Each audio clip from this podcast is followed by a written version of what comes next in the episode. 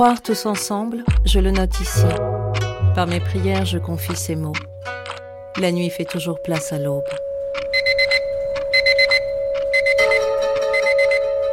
Ryoshi Wago, Fukushima, a écouté le 11 mars 2011.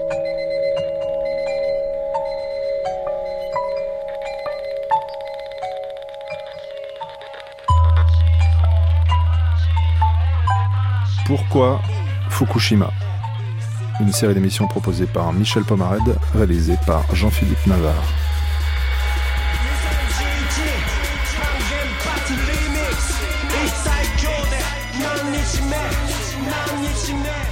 Bonjour Toute cette semaine sur France Culture, retour sur la catastrophe du 11 mars 2011. Avec aujourd'hui à 11h l'écrivain Hideo Furukawa qui débattra sur l'avenir du pays avec le spécialiste du Japon contemporain Jean-Marie Bouissou. À 10h, à l'heure du documentaire, nous plongerons dans la révolte contre le nucléaire menée à Tokyo par jeunes et moins jeunes. Mais tout de suite, je vous propose une exploration de l'imaginaire cinématographique japonais, hanté par la ruine, la destruction et l'anéantissement. Un cinéma japonais qui aime à se faire peur, et cela ne date pas d'hier. Ou plutôt, cela a commencé dès 1954 avec Godzilla, ce monstre à tête de lézard enfoui dans les fonds sous-marins et réveillé par des essais nucléaires américains. Décryptage de quelques séquences mythiques de ce film et de quelques autres avec Claude Esteb, enseignant à l'INALCO, l'Institut national des langues et civilisations orientales.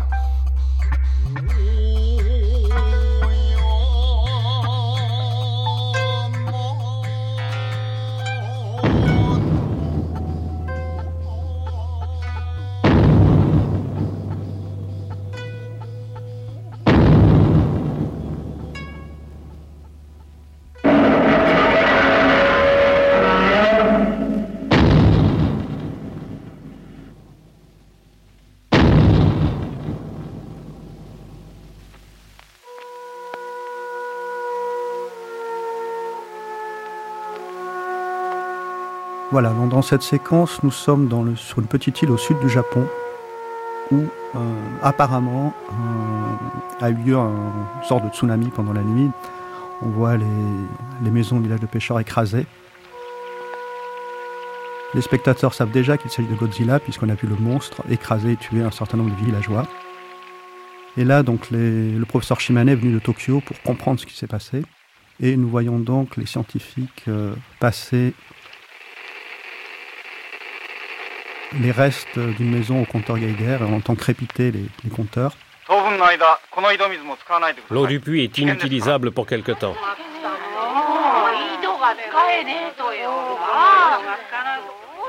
Professeur, une pluie radioactive.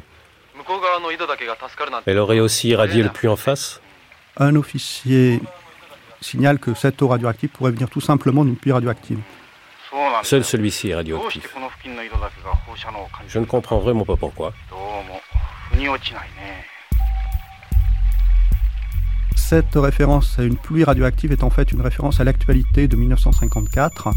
Donc le film Godzilla sort en octobre 1954, mais le Japon a connu un été spécialement mouvementé après les essais atomiques américains de bombes H, donc de bombes à hydrogène, de bombes thermonucléaires, dans le Pacifique, dans l'atoll de Bikini. Un essai particulièrement important, celui de Castle Bravo, a dégagé suite à une erreur de calcul des Américains une énergie trois fois supérieure à celle qu'ils avaient programmée, provoquant l'essai le plus important de toute l'histoire des essais atomiques américains. Donc Castle Bravo va dégager environ mille fois la puissance de la bombe atomique d'Hiroshima.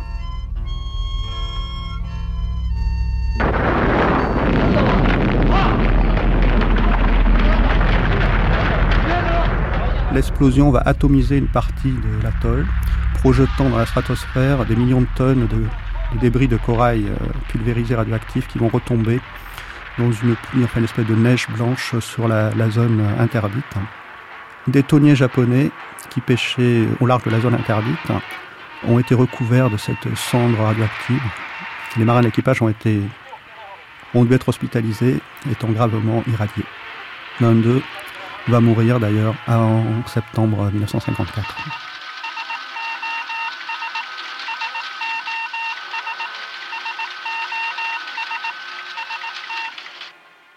ce tonnier appelé, qui s'appelait Fukuryu Malu Daigo, donc le Lucky Dragon Number 5, un nom mal prédestiné, donc va devenir un symbole de la guerre froide des essais atomiques dans le Pacifique. Il sera en effet le, un des marins du tonnier va être la première victime de la radioactivité de la bombe atomique après-guerre. Et évidemment, cela rappelle de nombreux souvenirs douloureux aux Japonais, puisqu'après avoir été les premières victimes civiles du nucléaire avec Hiroshima et Nagasaki en 1945, les voilà maintenant premières victimes des essais atomiques américains dans le Pacifique.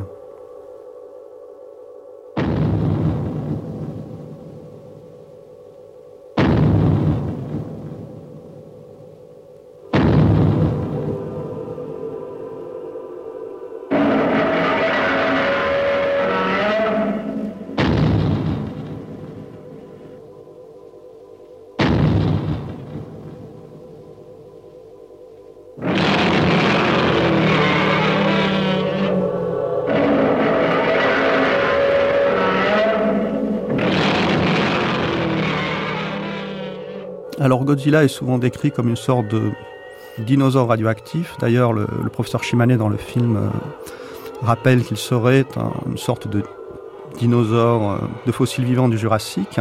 Mais en fait, l'apparence du monstre est beaucoup plus complexe que celle d'un simple dinosaure. Disons qu'il a globalement la forme d'un dinosaure bipède du style iguanodon ou tyrannosaure, mais le fait qu'il ait des petites oreilles, un mufle avec un, nez retroussé, enfin il a quelque chose plutôt d'une bête. En japonais, on parle d'ailleurs de Kaiju Eiga, le film de monstre. Et ce terme de kaiju ne fait pas référence euh, aux dinosaures, mais plutôt aux bêtes fauves, aux bêtes sauvages. On penserait plutôt à un ours ou à un loup.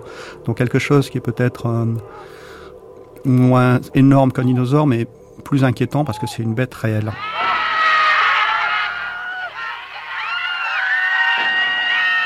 Et une particularité de Godzilla, c'est sa peau.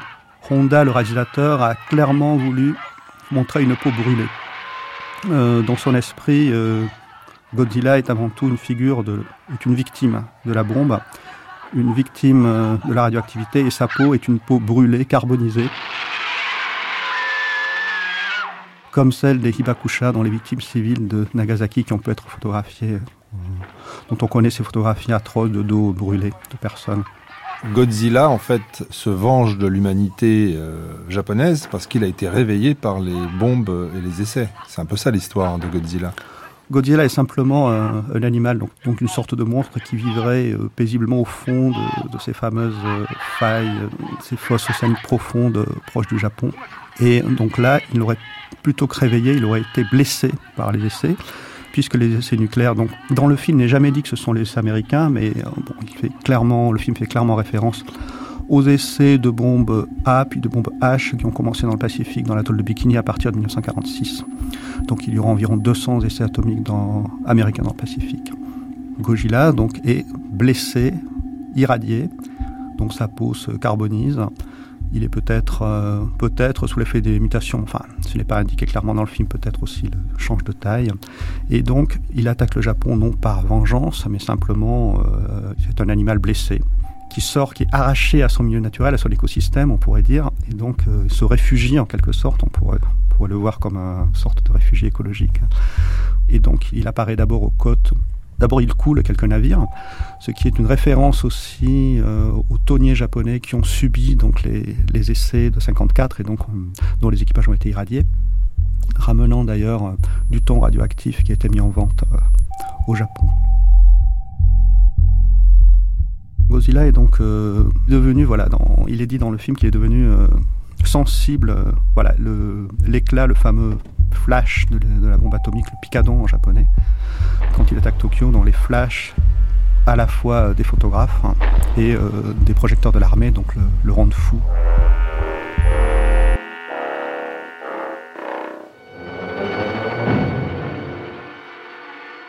Les scènes d'attaque de Tokyo par Godzilla sont spécialement impressionnantes. Elles sont tournées de nuit dans un style euh, assez documentaire, appelant à la fois les films de propagande et le style du, presque expressionniste de films russes des années 40, où on a en fait euh, Godzilla est dans le premier film un monstre de caoutchouc, puisque c'est un homme revêtu d'une combinaison. Donc des effets spéciaux qu'on pourrait qualifier d'un peu maladroits, mais justement pour pallier à ce monstre peu réaliste. Donc les scènes sont tournées de nuit, très bien éclairées, donc finalement le monstre est réaliste. Il est difficile de parler de Godzilla parce que autant qu'un monstre radioactif, c'est aussi un monstre, euh, on pourrait dire sémantique, puisque la série des Godzilla fait en fait 28 films. Et sur les 28, seul le premier est réalisement un chef-d'œuvre un film dramatique. Les autres ayant pris rapidement le tournant de films commerciaux, de films d'horreur, de films pour enfants, avec des effets spéciaux là extrêmement maladroits et euh, de mauvaise qualité, avec ce côté effectivement monstre en caoutchouc écrasant des maquettes de villes en carton. Mais ce n'est pas du tout le, sentiment que l'on éprouve en voyant le premier Godzilla, qui est vraiment un grand film.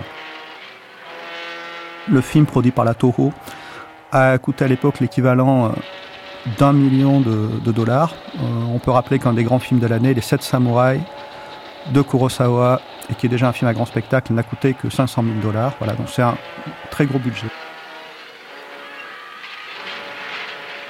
Godzilla s'inspire de plusieurs films. D'abord le nom lui-même, euh, Godzilla. Godzilla est le nom choisi par la Toho pour la version internationale, mais en japonais, le, nom original c'est Gojira.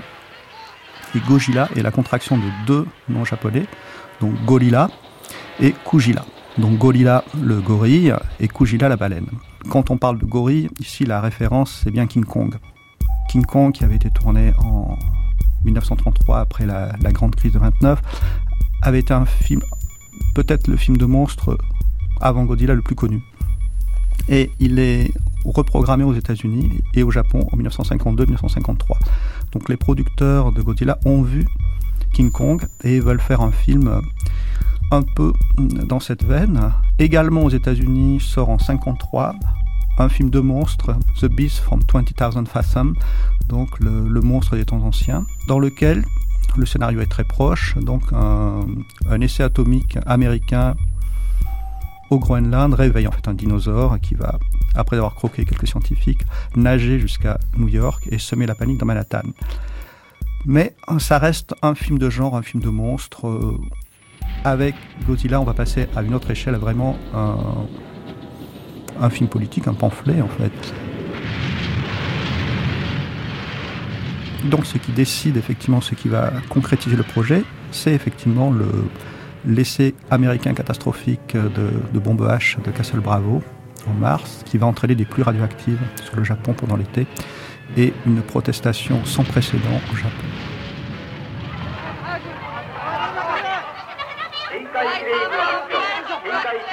Évacuation de Tokyo.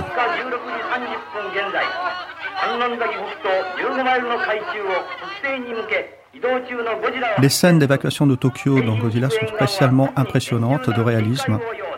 Des scènes de panique de population qui, pour les spectateurs japonais de 54, rappellent douloureusement le quotidien de Tokyo en 1944-45, quand les bombardements stratégiques américains au napalm ont pratiquement euh, annihilé une grande partie de la ville.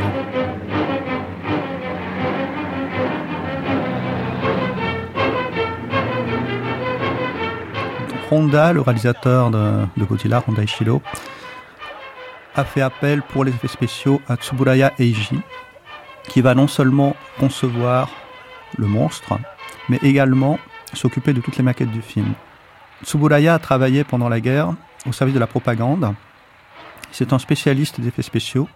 Et en particulier, c'est lui qui a reconstitué euh, la base de Pearl Harbor dans un film japonais de propagande de 1942 l'attaque de Pearl Harbor n'avait pas été filmée par les Japonais, donc un film de propagande a été réalisé. Et les maquettes de Tsuburaya étaient tellement réalistes que les Américains ont cru en 1945, quand ils ont récupéré le film, qu'il s'agissait de véritables documentaires pris pendant l'attaque. Donc là, on voit des gens qui désertent euh, les, rues de Tokyo.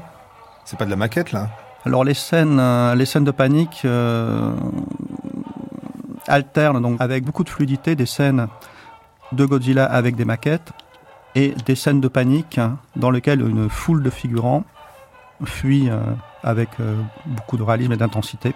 On voit également des vues de, des colonnes de blindés des forts d'autodéfense aller euh, combattre Godzilla. En fait, le réalisateur a filmé une véritable colonne des forces d'autodéfense. Voilà. C'est vraiment un mélange d'images documentaires et d'images filmées qui se fondent assez bien dans le film.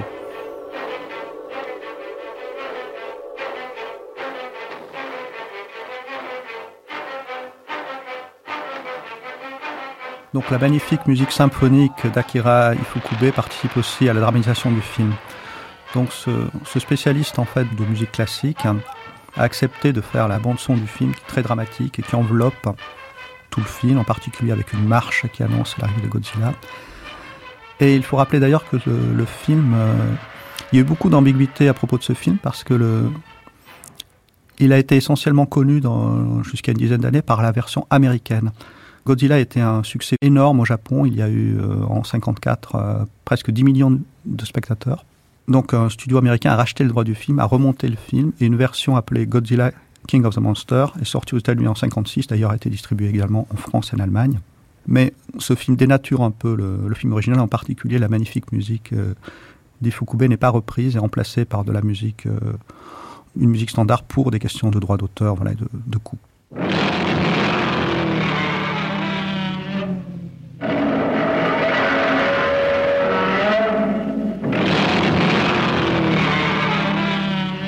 Ifukube est également responsable des effets spéciaux musicaux, donc le, cri de Godzilla, Ifukube a constitué en fait un, son de synthèse en passant un gant en résine sur une contrebasse désaccordée. Il donne une espèce de crissement comme ça, extrêmement un presque métallique en même temps, qui reste euh, animal. Ils en retravaillant ce son qu'on a ce fameux cri. L'approche de Godzilla et disons qu'on entend arriver Godzilla avec le bruit sourd, très fort, le bruit de ses pas, qui rappelle un pilonnement de bombardement.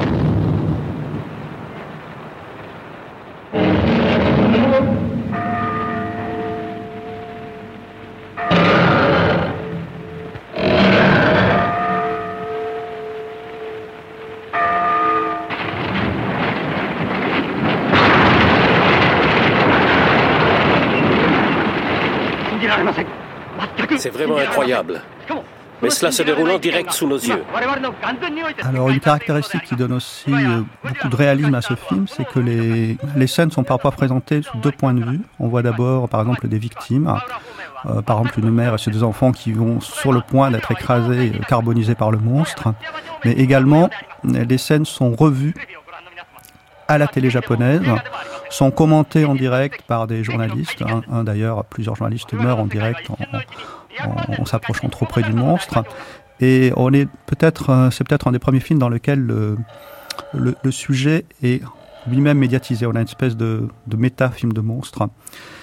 Et euh, là, on voit effectivement toute la technique, euh, tout le savoir-faire de, de réalisateurs de propagande qui, en, en mettant des images. Les scientifiques, le scientifique par exemple, le docteur Shimane, quand il découvre les traces de Godzilla, est déjà entouré de journalistes qui qui l'interviewent et qui notent ses messages. Donc le, cette médiatisation permanente de l'événement permet aussi de donner beaucoup plus de crédibilité à la, à la présence du monstre. Godzilla ne laisse qu'une mer de flammes. là, c'est le journaliste qui décrit l'arrivée de Godzilla sur, euh, sur Ginza, un des quartiers de Tokyo. Qui s'étend de Ginza à Shimbashi, Tamashi, Shiba, Shibaura. Il semble maintenant vouloir se diriger vers le pont Sukiya.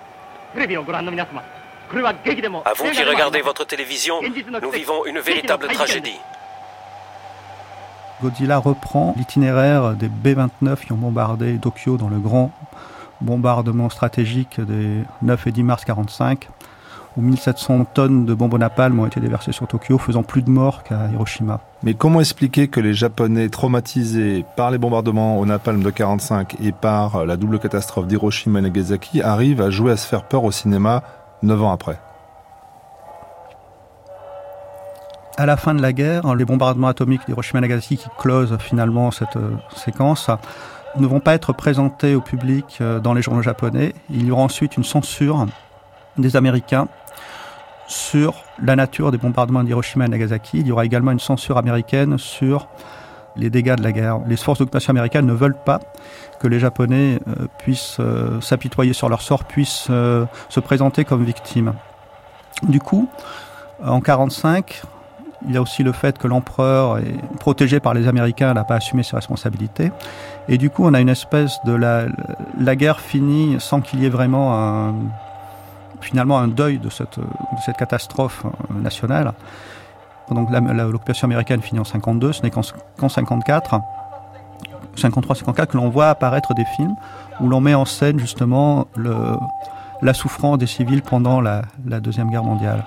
Et euh, Godzilla fait partie de ces films qui vont, euh, en quelque sorte, pour la première fois au Japon, après la guerre, permettre aux Japonais de revivre, de finalement digérer cette expérience extrêmement traumatique de la destruction du Japon. Il y aura beaucoup de films catastrophes à partir des années 50, avec ce qui peut sembler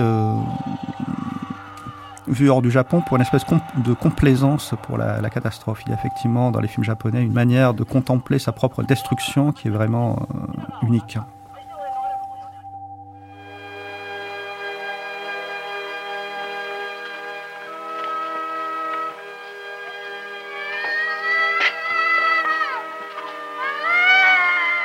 Alors les scènes de destruction de Tokyo nocturnes par, Godzilla, extrêmement euh, donc mouvementées et dramatiques, sont suivies par un plan très long sur les dégâts causés par le monstre. Donc on voit une, grand panoramique sur un Tokyo ravagé.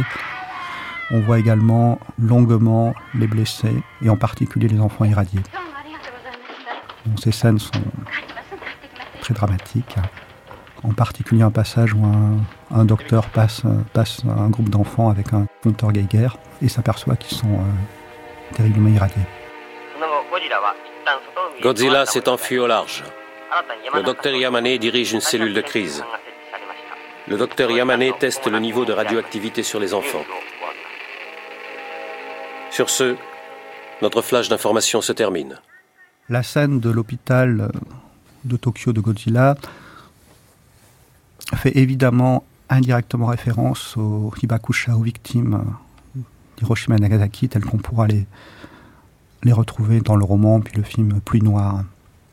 La pluie noire faisant référence à la pluie de cendres radioactives qui retombait sur les, les villes après les bombardements. Alors il y a un tout petit extrait dans Godzilla qui résume euh, toute la tonalité du film. En fait, on est dans le métro de Tokyo, juste après la première attaque, un, groupe de personnes, dont une jeune femme, lit le journal euh, qui indique les, dégâts de Godzilla. Et elle s'écrit euh, On a eu droit aux plus radioactifs, euh, au ton radioactif, et maintenant voilà Godzilla. Je ne veux pas de ça après tout ce que j'ai vécu à Nagasaki. Je ne veux pas évacuer Tokyo à nouveau. Donc on voit que plusieurs temporalités se superposent dans Godzilla. Le temps de la catastrophe est un temps cyclique. On passe des calamités passées, la guerre, les bombardements atomiques, aux calamités présentes, euh, la guerre froide, la course aux armements, la pollution atomique du Pacifique, et aux calamités futures, ici Godzilla, qui en reprend à son compte toutes ces catastrophes.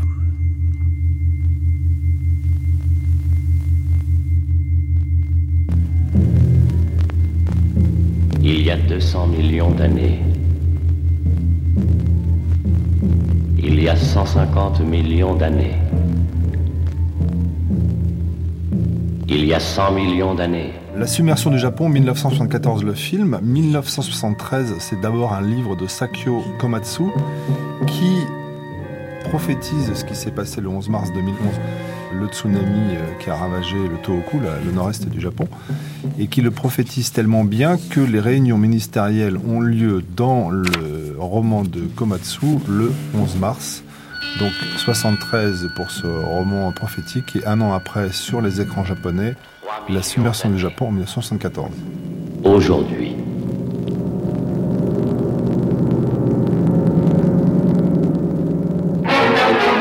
Professeur, regardez, là C'est impressionnant. Cette image d'un scientifique en train d'observer euh, dans un bathyscaphe l'activité au fond d'une fosse sous-marine rappelle euh, la fosse sous-marine dont a surgi le premier Godzilla.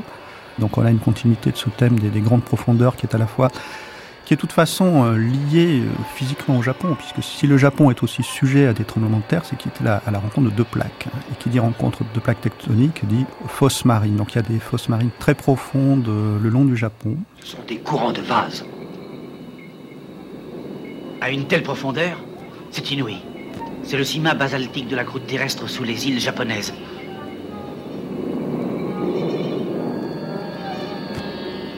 C'est l'énorme faille du Pacifique qui part du Kamchatka, la fosse des Kourils, et puis du Japon et des Mariannes. Cette idée des fonds abyssaux en tant que passé de l'humanité, ces fonds abyssaux qui contiennent des fossiles vivants, qui contiennent des formes de vie primitives, et qui récèlent aussi euh, toutes sortes de dangers, puisque c'est de cet endroit que l'on va prévoir, vont venir les, les fameuses collisions de plaques qui vont entraîner les, des tremblements de terre et des tsunamis importants. Et là, dans la fiction de la submersion du Japon, donc un, glissement gigantesque des plaques va, va entraîner. C'est la faille la plus longue de la Terre. Le Japon dans les profondeurs, un peu comme en tire un tapis. C'est une affreuse catastrophe qui se prépare devant nous. Alors il est stupéfiant de voir à quel point donc, les Japonais peuvent se faire peur dans ce film où non seulement on imagine une catastrophe euh, énorme et où l'on va jusqu'à prophétiser la destruction totale du pays. Nous voyons dans la submersion du Japon donc le Tokyo submergé dans, une mer de feu, une image qui rappelle euh, celle de Godzilla, et toujours vue du point de vue aussi à la fois des médias, avec euh, toujours médiatisation, euh, l'ensemble, l'appel à radio, donc on entend souvent des bulletins météo. Service météorologique à quartier général de la défense civile. D'après les rapports de divers observatoires du district de Kanto, il faut s'attendre à des contre-chocs sismiques. Il est impossible de décider quelles sont les priorités en matière de secours. Tous les services sont débordés. Fin de bulletin.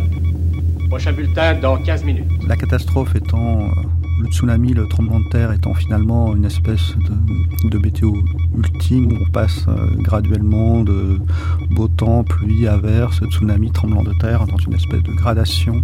Finalement, plus un changement d'échelle qu'un changement de nature. Le commissariat central appelle défense civile. À vous. Ici le QG de Yokozuka, à vous. Ici le chef d'état-major général à la permanence du Premier ministre. Envoyez sur Tokyo tous nos hélicoptères avec des bombes anti-feu. Euh, ces films permettent aussi de, mettre en scène l'effort d'autodéfense. L'armée japonaise donc s'appelle euh, officiellement l'effort d'autodéfense japonaise puisque la constitution euh, pacifiste imposée par les Américains après-guerre précise que le Japon renonce à avoir une armée et renonce à la guerre en tant que moyen politique. Ce qui n'empêche pas donc l'effort d'autodéfense dans l'armée japonaise d'être l'une des plus modernes et des plus puissantes du monde, mais on ne peut pas la montrer directement dans un rôle agressif. Et donc, c'est finalement, ces films catastrophes permettent de présenter sous un jour favorable donc euh, les photos défense qui effectivement, euh, dans le cas de catastrophe, on l'a vu avec euh, les événements du 11 mars, les, hélicoptères des forces d'autodéfense ont largement intervenu à la fois pour secourir les victimes de tsunami et pour essayer de refroidir les, centrales de Fukushima. Donc tous ces films catastrophes insistent à la fois sur le, côté cette armée puissante, bien équipée, organisée, et souvent le sacrifice héroïque euh, des pilotes, des pompiers, euh, des sauveteurs. Le sort du Japon sera-t-il celui de l'Atlantide?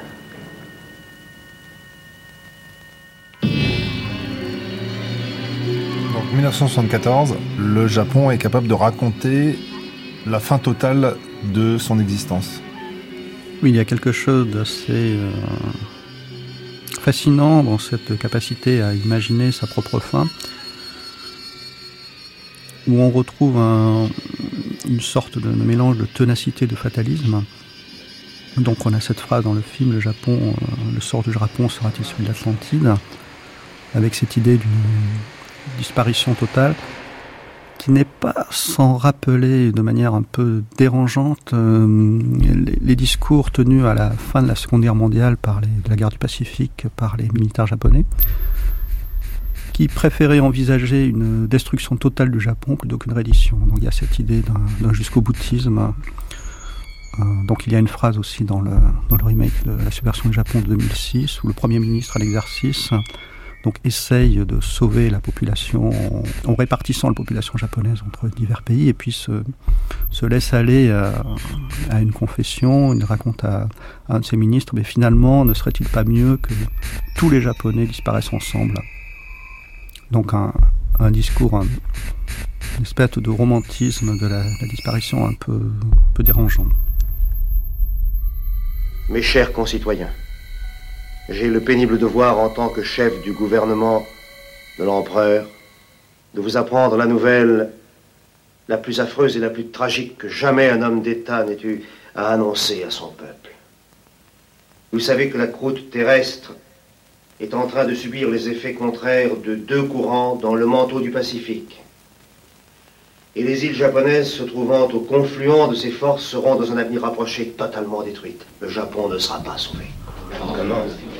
On voit aussi, il y a cette idée d'un Japon qui disparaît pris au confluent de deux forces contraires, deux plaques contraires, l'une venant du Pacifique, l'autre venant du continent, qui n'est pas sans rappeler la position du Japon dans la guerre froide, qui est finalement euh, un peu coincé entre l'URSS, la Chine d'un côté et les États-Unis de l'autre.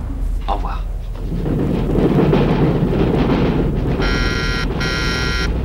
Ici l'observatoire du mont Fuji. Il est en éruption depuis 13h27. La fumée est sûrement visible d'ici. Oui, alors l'image de l'explosion du Fuji est, est nouvelle par rapport à, Godzilla, où le, on, ne voyait pas le, mont Fuji dans Godzilla, mais c'est peut-être euh, suite euh, une d'atavisme avec la, censure américaine, puisqu'en jusqu'en 1952, pendant l'occupation américaine, il était interdit de montrer le mont Fuji au cinéma, puisque pour euh, les États-Unis, il symbolise en fait le militarisme japonais. Donc peut-être que c'était encore trop, cette interaction était trop présente pour le présenter dans Godzilla, bien qu'on le voit dans le troisième Godzilla, euh, Godzilla contre King Kong, ou un film de 1963, où là, les États-Unis sont symbolisés par King Kong et le Japon par Godzilla qui se battent au-dessus du mont Fuji. Alors l'éruption du Fuji euh, apparaît dans la submersion du Japon. On retrouvera cette image dans le Fuji en rouge, un des courts-métrages qui compose Rêve de Kurosawa. De 1990.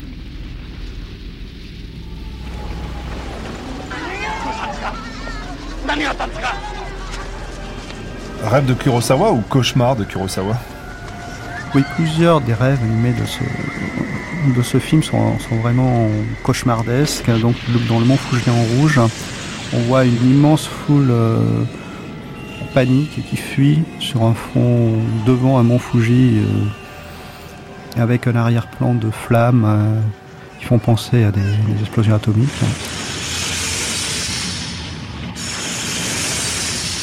Et donc un témoin qui accompagne tous les courts-métrages de ce film, qui est un espèce de double de Kurosawa plus jeune, donc joue un peu le rôle du Candide et demande qu'est-ce qui se passe, et on y apprend donc, le mont Fuji est en train de rougeoyer, va exploser, et en fait il apprend, une jeune femme avec ses enfants, lui apprend que les six réacteurs d'une centrale nucléaire proche du mont Fuji sont en train d'exploser.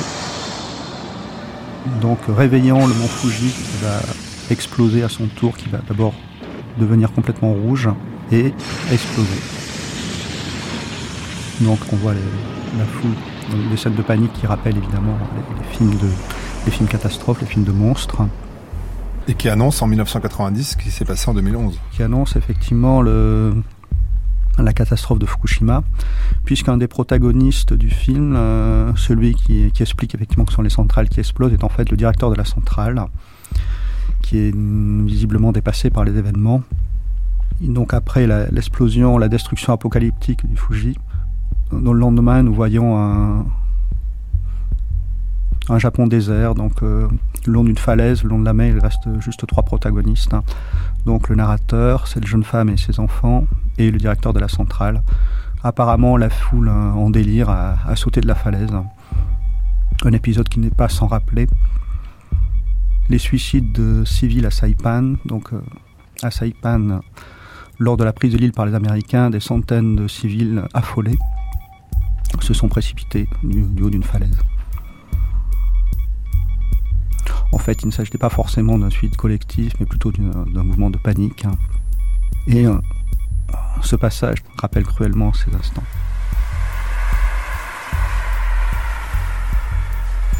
Tout ce passage est tourné exactement selon les codes du film de monstre, puisqu'on a d'abord la scène de panique, la catastrophe, donc ici l'explosion du Fuji sous un mode un peu à la fois euh, terrifiant et grotesque, dans ses effets spéciaux approximatifs, suivi d'une scène de désolation.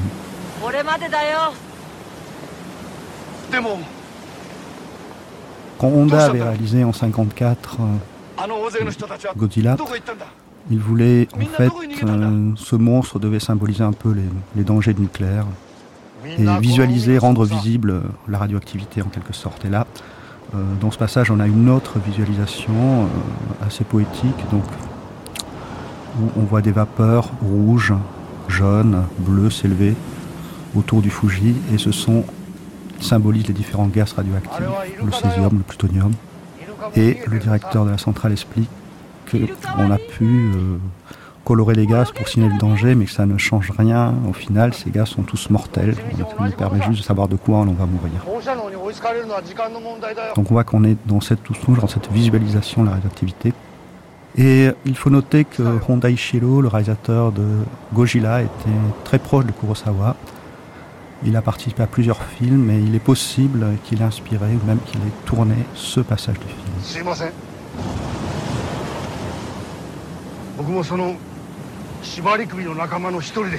Quel est le destin du, du directeur de la centrale? Le directeur de la centrale, après avoir expliqué que la technique a permis de colorer les gaz, mais ceci reste mortel et on ne peut plus rien faire, finit par se suicider en se jetant du haut de la falaise.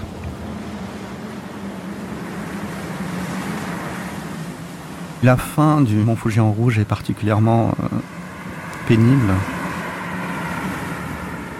Le directeur de la centrale finalement fuit ses responsabilités en se suicidant et abandonne euh, une jeune femme et ses enfants face à leur mort euh, dans le film, en tout cas inéluctable. Et la jeune femme crie son désespoir en répétant On nous avait dit que l'énergie nucléaire était fiable.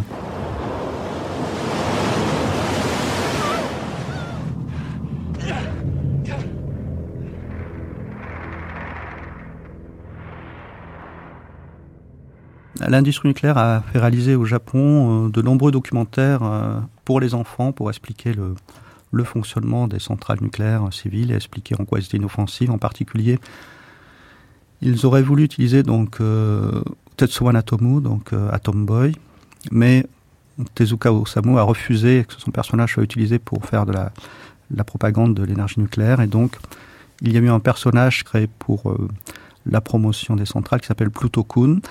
Donc en français, euh, le copain plutonium, voilà, qui explique aux enfants que bon, oui, d'accord, c'est il y avait bien du plutonium dans la bombe de Nagasaki, mais euh, il y est pour rien. C'était pas, c'était pas ce qu'il voulait. Lui, il voulait juste le bien de l'humanité en faisant des centrales. Et ces publicités qu'on pouvait voir encore sur YouTube il y a peu de temps étaient toutes supprimées à la demande des ayants droit.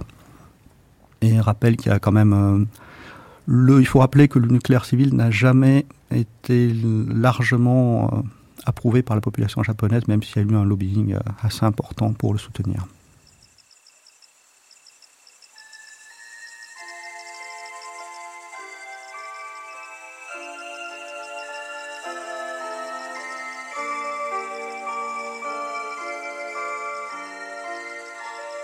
1998, Le tombeau des Lucioles, donc un, animé pour les enfants, tiré d'un récit autobiographique La tombe des Lucioles de 1967, qui raconte la destruction de Kobe euh, sous les bombardements américains et donc euh, le trajet de deux enfants dans un Japon détruit. Ne t'inquiète pas, Setsuko, ici on ne risque rien. Et maman, elle est où, maman? Elle est allée se réfugier à l'abri. Tu sais, celui qui est derrière la caserne. Elle dit qu'il peut résister à une bombe de 250 kilos.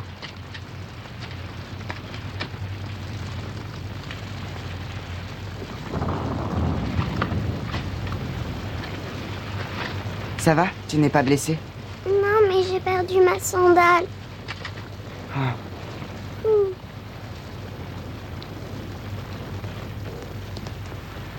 Hein? Alors c'est ça les pluies de cendres noires? Et on retrouve le motif de la pluie noire, des pluies chargées de, débris, alors qu'ici c'est juste des, cendres. À Hiroshima, ce sont des cendres chargées de, radiation, qu'on a appelées en japonais donc Shinohai, les cendres de la mort. Dans ce passage du film, donc, on voit encore un panorama sur une cité absolument détruite.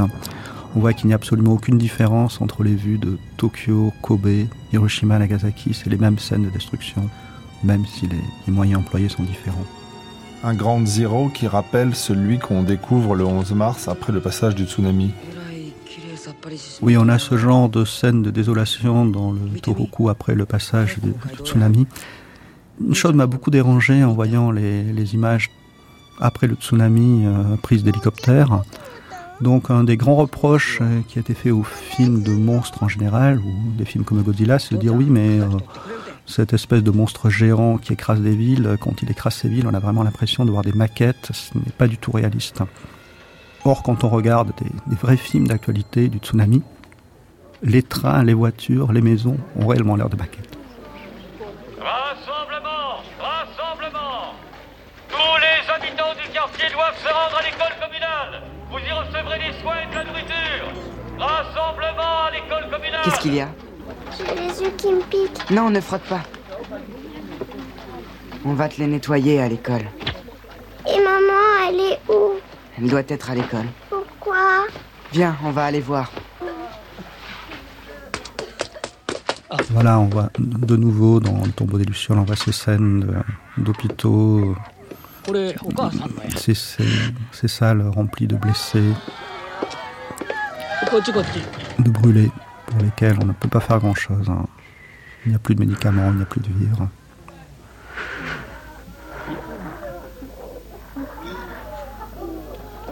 Voilà ta mère, on l'a endormie. Il faudrait l'hospitaliser d'urgence. J'ai fait la demande, mais on ne peut pas faire grand-chose. Les blessés, qui pour la plupart ont été brûlés, sont, ne sont même plus reconnaissables, entourés de mondelettes.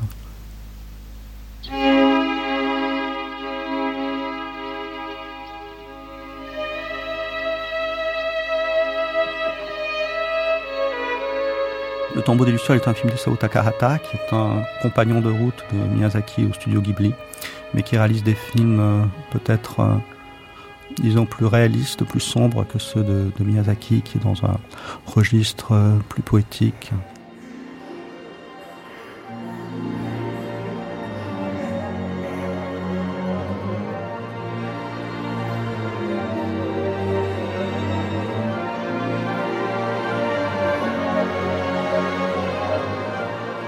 2008, euh, un autre animé pour enfants, Pogno sur la falaise de Miyazaki, où euh, l'amitié d'un petit garçon et d'une créature venue des eaux qui a la faculté de déclencher des tsunamis.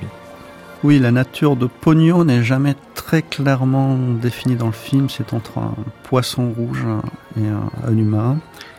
Donc ça correspond assez bien au mythe de la sirène, bien que euh, visuellement on soit assez, soit assez éloigné. C'est d'abord euh, Pogno euh, est présenté sous la forme d'un un peu à la Walt Disney d'un poisson anthropomorphe, et puis finalement après d'une petite fille. Et on retrouve un, des thèmes chers à Miyazaki, c'est la scène du rapport euh, fusionnel entre l'homme et la nature. Un rapport euh, l'on sent de plus en plus difficile, on sent avec, dans l'idée de Miyazaki, une, rupture entre aujourd'hui la modernité, l'industrialisation et la nature et la spiritualité, mais avec un fil euh, que l'on cherche à, à, conserver, comme dans, dans Totoro, dans, dans Pogno. Allez, mon grand, dis bonsoir à tout le monde. C'est l'heure de rentrer à la maison. Bon, je dois partir. Je vous souhaite une très bonne soirée. Bonsoir, bonsoir Sosuke, rentre bien. Prends garde de ne pas te faire emporter par le vent. Allez, grimpe de ce côté. Le téléphone ne fonctionne plus non plus. Dans la scène où les, les, protagonistes humains, le petit garçon et sa mère, repartent en voiture vers la, la falaise sur laquelle ils habitent, donc on a un, un, début de tsunami, enfin tout au moins une tempête assez forte décrite euh, de manière symbolique, puisque petit à petit les vagues se transforment en poissons, en poissons géants, avec cette cuillère de pogno, le poisson humain qui nage au-dessus des, des vagues. J'ai jamais vu la mer comme ça. Lisa, tu crois qu'ils vont couler les bateaux? Ne t'inquiète pas, loin des côtes, tous les bateaux résistent à de grosses tempêtes. Et je suis sûre que Koichi est au large.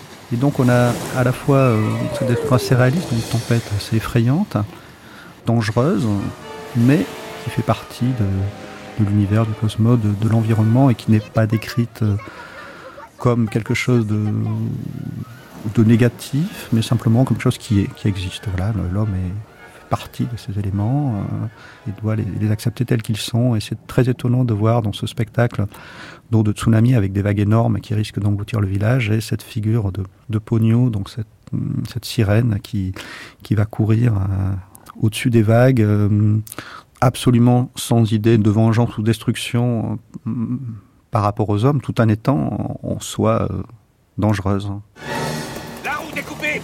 Pas passer La préfecture donne l'ordre aux habitants de se réfugier dans les abris. Il y a des gens, des personnes âgées qui sont restés au foyer des tournesols et ils vont y passer la nuit. Ne vous en faites pas, cette colline est abritée du vent et la digue est assez haute. Et moi, je dois impérativement rentrer chez moi ce soir. Je comprends, mais pas par là. Contournez la montagne. Sosuke, on y va. Arrêtez Revenez. Il y a une énorme vague qui déferle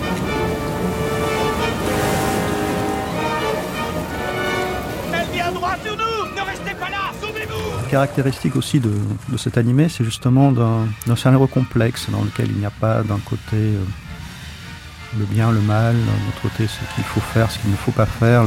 Ce personnage de Pogno n'est jamais, on ne sait jamais très bien euh, où le situer, euh, du côté de la nature, du côté des, humains, du côté de-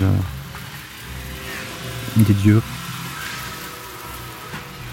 Le film commence par de longues scènes euh, extrêmement extrêmement lumineuses, extrêmement belles, des sous-sols, des, des- des profondeurs marines avec justement euh, des poissons, euh, des profondeurs fluorescents, des calmars fluorescents également. Attache ta ceinture, Sosuke L'océan de Pogno est, est rempli d'immenses créatures, d'énormes poissons et de créatures disparues, de trilobites, hein, de, de poissons euh, du secondaire, des choses pour rappeler donc le côté primordial, le côté de- des, fonds marins que l'on retrouvait aussi dans, la submersion du Japon dans Godzilla, ce côté de, des fosses marines comme un réservoir de vie, réservoir en même temps de, euh, de voilà, en, en s'enfonçant. le, pilote de Batiscaf de la submersion du Japon, à un moment, dit qu'en plus, quand on s'enfonce, moins 2000, moins 3000, moins 4000, moins 5000, moins 6000, on, on descend dans le temps et on trouve en quelque sorte des fossiles vivants on, on remonte l'histoire de l'humanité.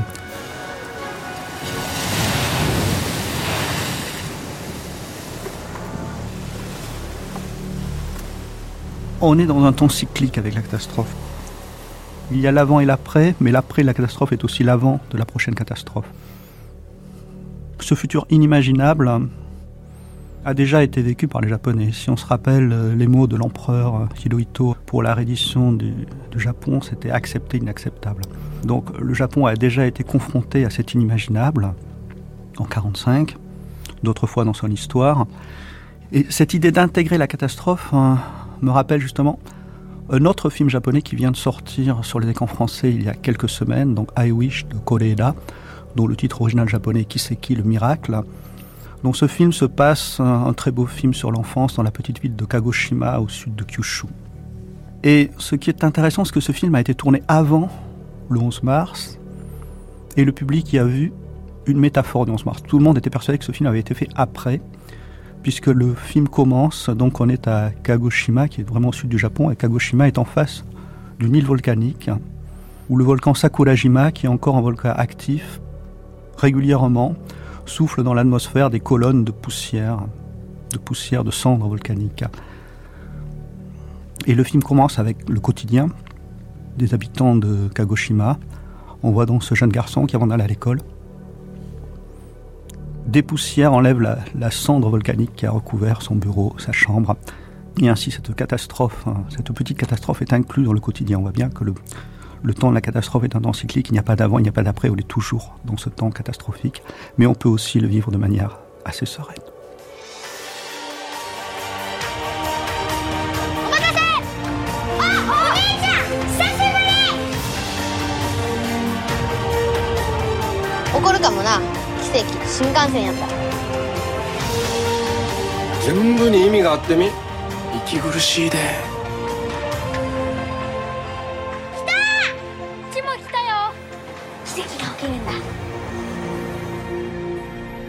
Merci à Claude Esteb, enseignant à l'INALCO.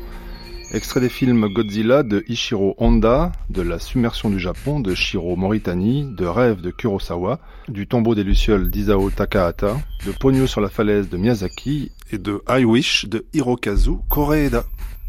Restez avec nous dans un instant, la matinée continue avec le documentaire sur le réveil de la société.